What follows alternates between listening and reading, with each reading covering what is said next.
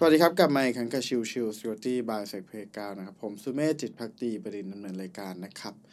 episode นี้เป็น episode ของวันพุธซึ่งก็คือเรื่องของ Security Tool นะครับ ก็จะต่อเนื่องจากเมื่อวานครับ เมื่อวานเราพูดถึงเรื่องของ SOC ใช่ไหมครับ วันนี้ก็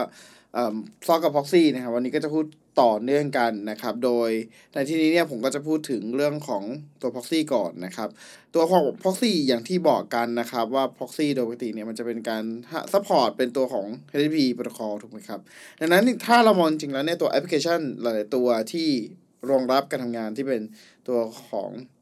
HTTP protocol อ อยู่แล้วนั่นเองนะครับยกตัวอย่างเช่นตัวของ Apache อย่างเงี้ยทำได้นะครับ เป็นลักษณะของทำเป็น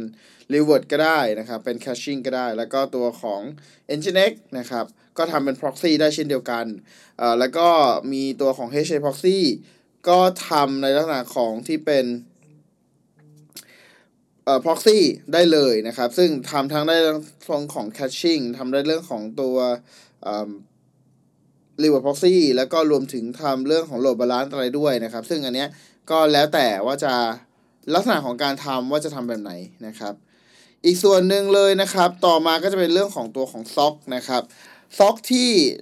ผมจะพูดถึงเนี่ยจริงๆ มันไม่ได้หมดทั้งหมดในนี้นะครับแต่ว่าอันนี้ก็คือถือว่าเป็นเครื่องมือที่เราสามารถใช้ได้ในเรื่องของการโจมตี ลักษณะของที่เป็น lateral movement ภายในองค์กรด้วยนะครับ ก็คือการใช้พวกอย่างเช่น SSH tunneling นะครับอันนี้ก็ถือว่าเป็นตัวของ SOC 5เช่นเดียวกันนะครับ แล้วก็อย่างตัวของ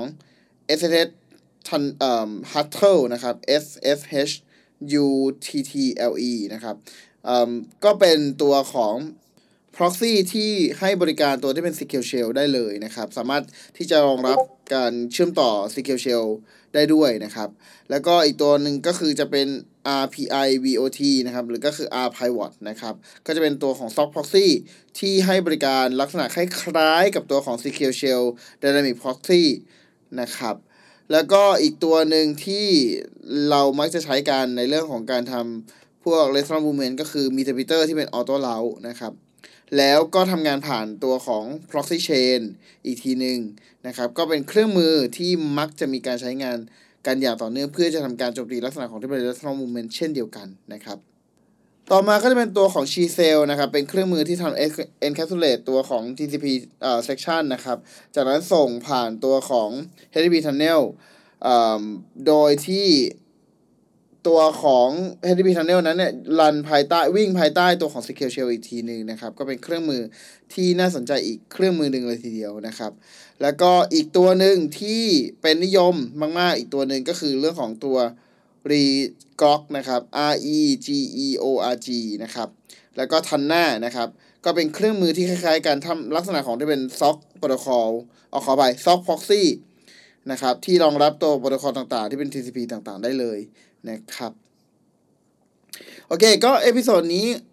แนะนำในเรื่องของการใช้งานตัวของแอปพลิเคชันว่า โอเคมันมีถ้าเป็น proxy มีอะไรบ้าง ถ้าเป็นตัวของ SOC นะครับ มีตัวไหนที่ทำได้บ้างนะครับ ก็ประมาณนี้นะครับ ขอบคุณทุกๆท่านที่เข้ามาติดตามพบกันใหม่สำหรับวันนี้ลากันไปก่อนสวัสดีครับ